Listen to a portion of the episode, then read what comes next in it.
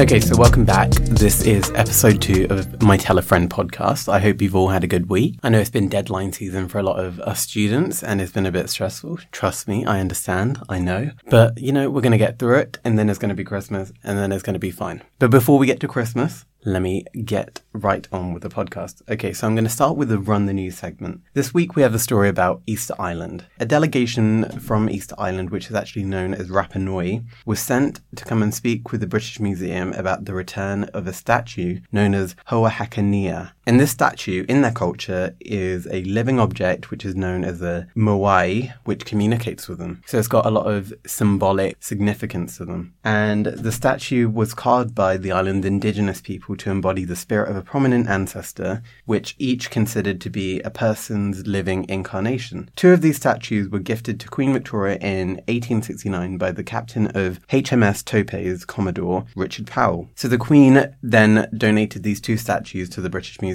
And like I've said, these statues have a high symbolic and cultural significance to them. And in recent years, there's been an increase in calls for the repatriation of these statues, the Moai statues. Now, one of the islanders gave a quote which I really think was really prominent. He said, The British taking the Moai from our island is like me going into your home and taking your grandfather to display in my living room. Now, the British Museum did not initially agreed to give back these statues, but instead they invited the delegation to come and discuss their request this month, and they did. And the British Museum is basically a warehouse of stolen goods. Among its stolen items are the Rosetta Stone, the Benin bronzes, the Magdala crown, the Parthenon marbles. Those are just a few to name. I think we should look at what Emmanuel Macron's been doing to try and correct these colonial wrongs. So this month, Emmanuel Macron commissioned a report which has called for hundreds of African stolen art that was taken during the colonial era to be returned.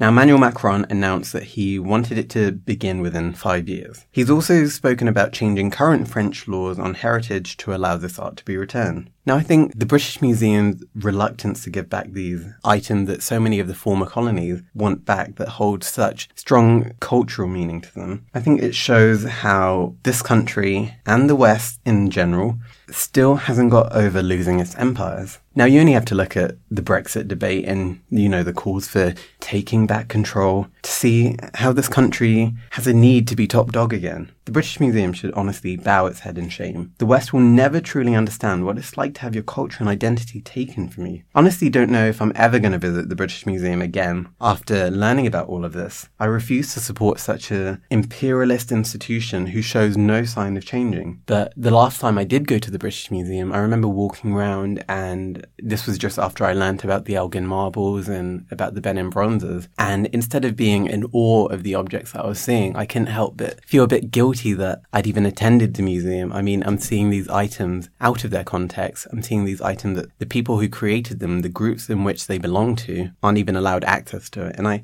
I felt quite sick walking around looking at them. But like I said, I, I really don't know if I'll be able to visit the British Museum without feeling that guilt. I really should have put this in my Be Better segment. Okay, that's all I have for the Run the News segment. That's all that stuck out to me this week. So I'm going to move on to the Be Better segment now. Okay, so I'm guessing most of you saw the video of a British teen assaulting a boy who's believed to be a Syrian refugee. Now, the video was shot at a British school and it shows this boy pulling the Syrian student to the ground and pouring water over him. And the West Yorkshire Police, I think yesterday they did this, they charged the boy for assaulting the Syrian student. The British boy was assaulting the other student, and reportedly he has a Facebook page which is littered with far right posts. Now, for all of you who can't see, well, none of you can see because this is a podcast, I'm rolling my eyes to the extreme right now. Okay, what shocked me the most about uh, the video were the students in the background who were overlooking this abuse and not intervening. And you know, I'm guilty of this in school. You see bullying going on, or you see something not very nice going on, but you don't feel the need to intervene, or you're just trying to save your own bag. You're just trying to survive. But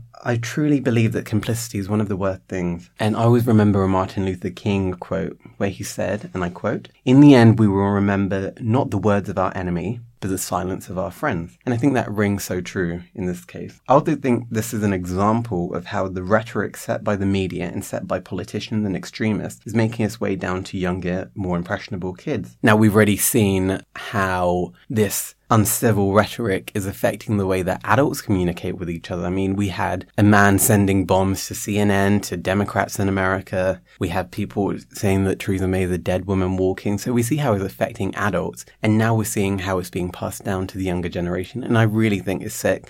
And I think politicians, the media, us in general as a society need to take responsibility for this. We're the ones who are setting this tone. And I think it's a bit hypocritical for us to look at this abuse and go, oh, I can't believe that happened. This is so sickening. When in actual fact, in our day to day lives, we're espousing such notions where two people who believe different things can't get on. And the fact that this boy had a Facebook page full of all of this Britain First and Tommy Robinson stuff goes to show how dangerous it is when media institutions like the BBC give a platform to such far right extremists. I mean, we had Oxford University hosting Steve Bannon for their uh, unions debate. And I really did not agree with that. And I, I, I don't think we should be platforming this people. So to the British boy who, well, I'm not even going to call him the British boy, to the bully boy in the video, be better. Okay. Number two for be better. Yes, I've got two. Been a bit of a wild week. Is Black Chyna. Okay, so those of you who have been living under a rock, Black Chyna is a reality star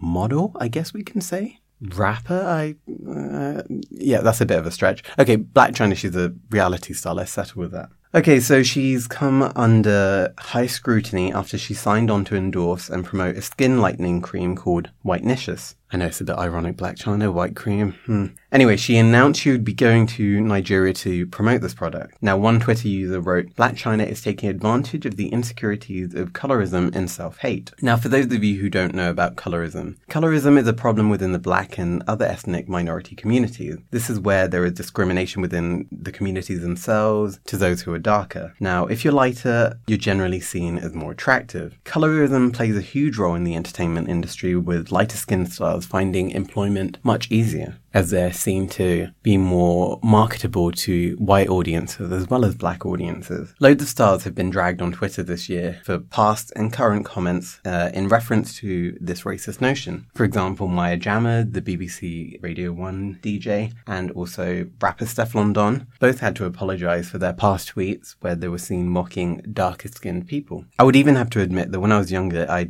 I didn't necessarily like the fact that I was black and the fact that I was a dark skinned black person. I didn't think it helped me socially. And I, I, think this is a very real issue within the black community. It definitely also has roots to colonial and slave era beliefs that were instilled within, uh, that were instilled to black people. For example, usually the lighter skinned black person would be allowed to work in the house, on plantations, uh, they would be given preferential treatment. And also we see in colonial, uh, in the colonial era, how lighter skinned black people and lighter skinned people of color were seen as being more superior to the darker skinned people. Now, Black Chyna is wrong on all levels. By purposely promoting this in Africa, she has shown herself as not caring about the dangerous ideas and insecurities that she's passing on to insecure people. So Black Chyna I give you the biggest be better, be better, honestly. Okay, now I'm going to move on to what went well. Okay, I struggled with this section, I'm not going to lie, because I don't know m- much that has gone well this week. It's been a bit of a problematic week. Okay, one of the things that went well was Michelle Obama's book, Becoming, where she was very candid about her miscarriages and about using IVF. I think this book was very positive and it was very inspiring. Well, so I've heard, I haven't read it yet, but it's definitely on my Christmas list and I'm looking forward to reading it. Another what went well is finally my housemates allowed me to play Christmas music in the house. For those of you who don't know, I love Christmas. I think it's the best time of the year. Now, for me, I've been playing Christmas music since the 29th of July. I kid you not, I would play it all year round if I could. So I've been playing it to myself. Now, at the beginning of November, I tried to put Christmas music on at some pre's and I got shouted down. But finally, I've been allowed to play Christmas music. So we've got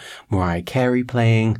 I've got Mary J. Blige's Christmas album, Whitney Houston's Christmas album. Yes, I like all the R&B Christmas albums. So that, that was definitely a highlight of the week. Yeah, I think, I, I think that's all I can think of for what went, what went well. I mean, we had Kelechi Okafor. She did her last episode of her podcast, but that didn't, that's not a what went well. That was pretty sad. I don't know what I'm going to do with my Mondays now Because I always rely on listening to a podcast, listening to her drag people. Yeah, I don't know what I'm going to do. So, but honestly, I've loved that podcast and listening to Kelechi's podcast, listening to the Receipts podcast, listening to the Making Oprah season, which is the best podcast, I would say. I, I love the Making Oprah podcast. It's a three part podcast that looks into Oprah's career and the, the evolution of the Oprah Winfrey Show. And it's hosted by Jenn White. Yeah, I've, I, I've listened to that literally a million and one times. I listen to it every morning walking up to a lecture. I listen to it going to get the shopping. I, I listen to it all the time. But yeah, listening to such podcasts have inspired me to make my own.